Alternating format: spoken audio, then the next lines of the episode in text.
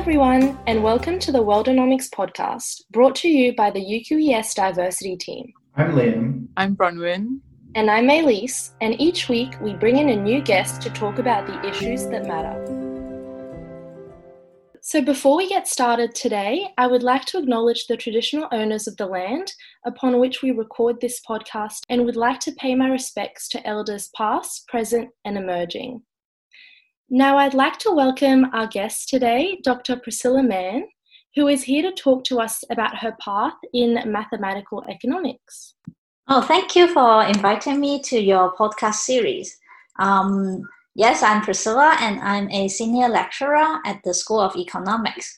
Uh, I work on game theory, which uh, studies strategic interactions, is part of what we typically call um, economic theory or mathematical economics. Um, part of my research lies on the more abstract mathematical side of the spectrum of game theory, but I also collaborate with colleagues around the world on applying game theory to more specific problems, um, such as rent seeking contests or elections. Just to start us off, just a question we like to ask our guests, just to sort of break it in, is what is your quarantine sanity tip? So, what are you doing or do you try to do just to get you through this very weird period we live in? Sanity is something that is very elusive. You know, the more you try to chase after it, the more it runs away. So, I just give up my hope on sanity and then it comes. But I mean, if you are really looking for a more concrete um, distraction, um, why not try building a time capsule? This is actually a suggestion from my daughter's teacher, and I find it looking at this very unusual time with a historical perspective, it does help.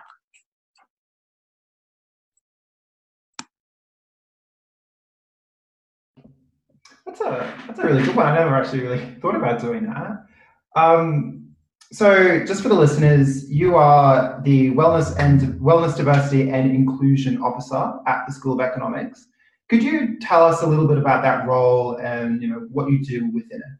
Yeah, sure. Um, I'm actually quite new to this role, so I think I'm there's still a lot of learning for me to do. Um, obviously, much of the attention right now is how the coronavirus is affecting wellness and diversity and what we can do about it. Like um you know what do we think about learning from um not learning from home and of course uh working from home. But i think you know on a longer time horizon i do want to give some deeper thoughts on what exactly does diversity mean to the school of economics? I mean to this particular school of economics as well. So which aspects of diversity should we be working on? How can we foster diversity in a more organic manner? I don't want it to feel very forced and pushed. And um, also very much an economist view you know how do we avoid unintended consequences when we are trying to implement these diversity policies? That's a definitely going to be an interesting approach to look at. Um, as you said before you work in mathematical economics. It's considered a uh, pretty male dominated field. So how did you move into it? It was an accident um, when I started my PhD, I actually I really wasn't intending to specialize in mathematical economics because um, I hadn't had that kind of rigorous mathematics background. But um, in my second year of studies, um, which basically was the time when I need to choose, you know, what what would I like to specialize in. Um, so there was some timetable crash, and then as a result, I have some free time. So at that point, I just want to earn some money. So I was going around looking for some uh, little teaching jobs, and um, my then would be thesis advisor, who is a mathematical economist, gave me a job marking his exam, and then I accepted, and the rest is history. I wish all my accidents turned out like this. Um, so what do you think are the challenges that you or other women face entering into um, the field? I actually find that um, in mathematical economics, people are pretty friendly to each other, perhaps because we don't have that many assumptions to argue about. You know, mathematically something is correct is correct. So it, they, they are rather friendly, honestly. So then, why do you think there aren't that many females in the field? I think is you know the short answer would be this is really related to why there are so uh, why there's so few women in STEM disciplines. Um, so we can have we can write a very long list of reasons.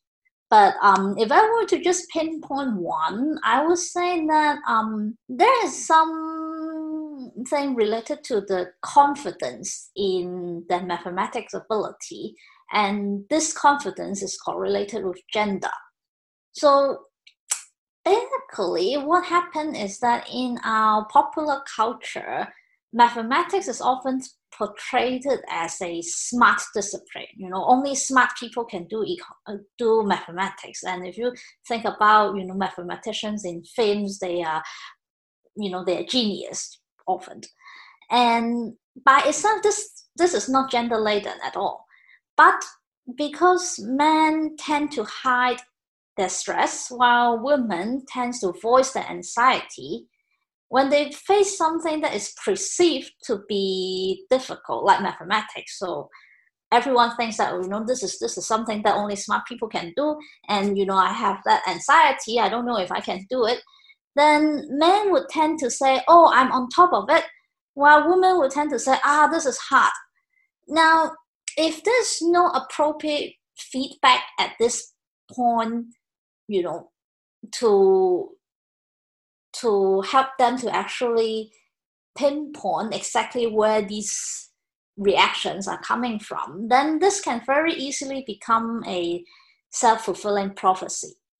And so, even though female students are not worse in mathematics, their underconfidence would prevent them from choosing uh, mathematics heavy fields like mathematical economics because they feel that they are not smart enough yeah, no, I agree. I think I also face this underconfidence with maths. Um, so how did you avoid um, the lack of confidence or like this pitfall? I think I really owed it to my thesis advisor. Um, when I told him that, oh, you know, I didn't think I can do mathematical economics because I hadn't had a mathematics background, he simply answered and say, um, you can learn. Um, really just like that and um, he pointed out that you know whichever field I choose, I would have to put in an enormous effort in learning. It's not as if if I choose some other field that is thought to be easier, then I would not have to learn. So in that case, I must I might as well just choose something that I like. And I think that's quite important in the sense that he changed my mindset. Rather than thinking that am I smart enough for doing this, he made me think about am I willing to pay effort for doing this? And and that was the main factor, I would say. So, how would you say, or has your experience with this um, given you an insight into how to make economics more diverse and accessible for women in particular?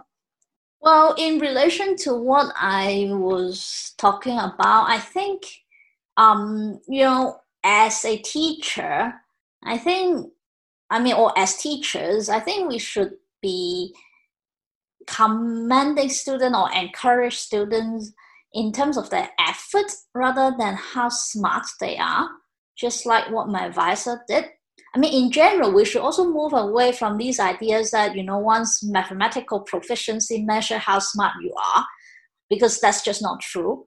Um, this kind of change in attitude actually benefits both male and female students.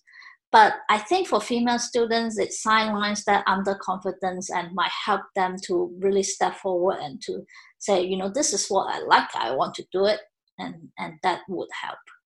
That's a great approach. Now, many people believe that it is about confidence rather than diversity. However, that's not the case, correct? Well, I think if we are just making a purely academic or theoretical discussion, then yes, it's about confidence rather than diversity. But I think practically, um, how confidence is expressed is related to gender, cultural background, and other factors that we considered in relation to diversity. So my point is not to say, you know, confidence is actually not important or is, is not an attribute that we should be looking for. But we should be aware that confidence has many different expressions, and these expressions are not necessarily the social elite Anglo-Saxon male expression. So, to give you an example, um, this one is actually related to cultural background more than gender. Um, I remember that once we were interviewing a potential job candidate, and he was from an East Asian background. So my colleague asked him how he got the idea of his research. And the candidate said something along the lines of um, he got it when, while having coffee with a friend. Afterwards, my colleague talked to me and said, You know, he is not serious. He thinks research is just about chatting over coffees. And I say, No, no, no. That's his way of saying how smart he is. He is implying that if he could get, have got good ideas just over coffee, then he would have achieved much more if we hire him. And I was able to make this interpretation because I know in his culture, um, modesty and subtleties are virtues. So he won't be very comfortable jumping out and say, "Look how good I am." But he can. He, he wants to in, make these very subtle implications that he is very smart. Um, but of course, his point was lost on someone who didn't realize that there are cultural differences of expressing um, confidence and competence. Yeah, that's a great example. Um, so I take it that obviously you object to asking minority groups to quote unquote play the game or try to fit in. Correct. I think nothing runs more contrary to diversity than trying to fit everybody into the same box. Because if you think about it, diversity is desirable because when we recognize and embrace differences, we learn more. We gain new perspective, we understand more, we learn from a wider range of experiences. All these gains will be lost if we try to squash people into a one size fits all mold even if you elevate these people to leadership positions after squashing them, because they would have been told that their initial differences are burdens rather than um, their advantages. So if you think about the job candidate example that I have just mentioned, you know, I brought a perspective to the table exactly because I am East Asian, or at least I understand how East Asians talk about themselves. And I don't think that subtle expressions are a negative point.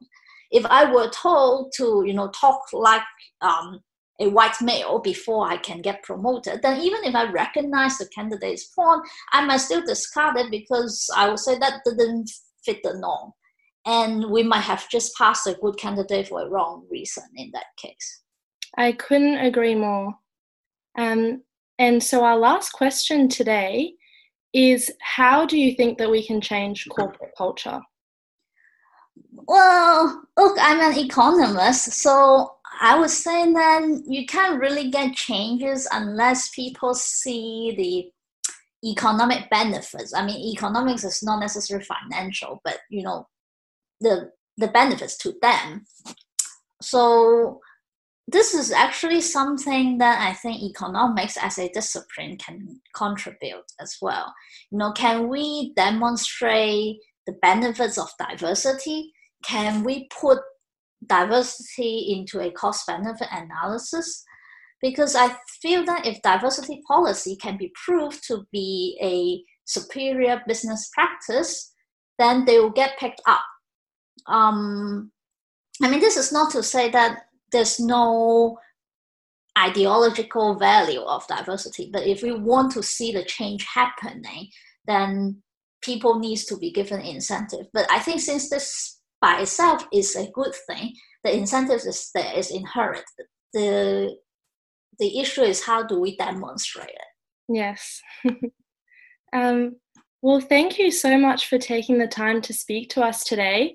I feel like we've had some very valuable discussions.